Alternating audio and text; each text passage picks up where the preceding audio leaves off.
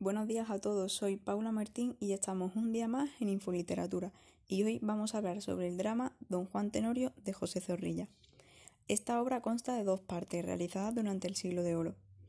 En la primera parte, un año después de hacer una apuesta para ver quién podría ser más malvado y mujeriego, don Juan Tenorio y don Luis Mejía se reúnen para comparar el número de muertos en batalla y mujeres seducidas. Don Juan es el ganador, y deciden hacer una nueva apuesta, donde don Juan le asegura a don Luis que le quitará a su prometida doña Ana de Pantoja y que, además, conquistará a una mujer.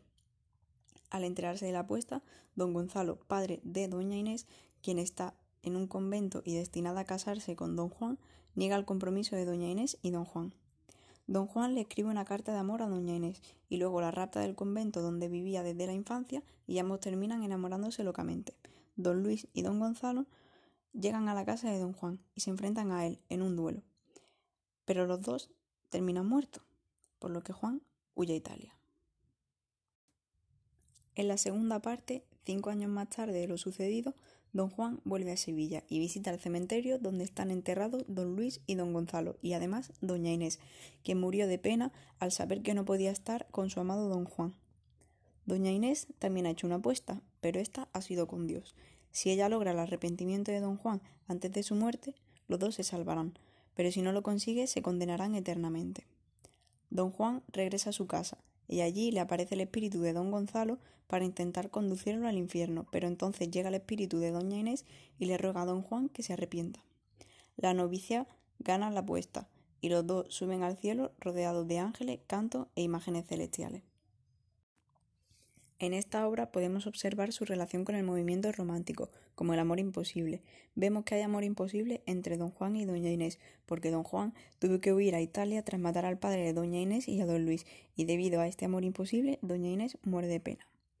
También vemos un final trágico, donde los dos enamorados acaban muertos, y también podemos observar artificiosidad formal, ya que aparecen experiencias espirituales, como cuando se le aparecen los espíritus de don Luis y don Gonzalo a don Juan.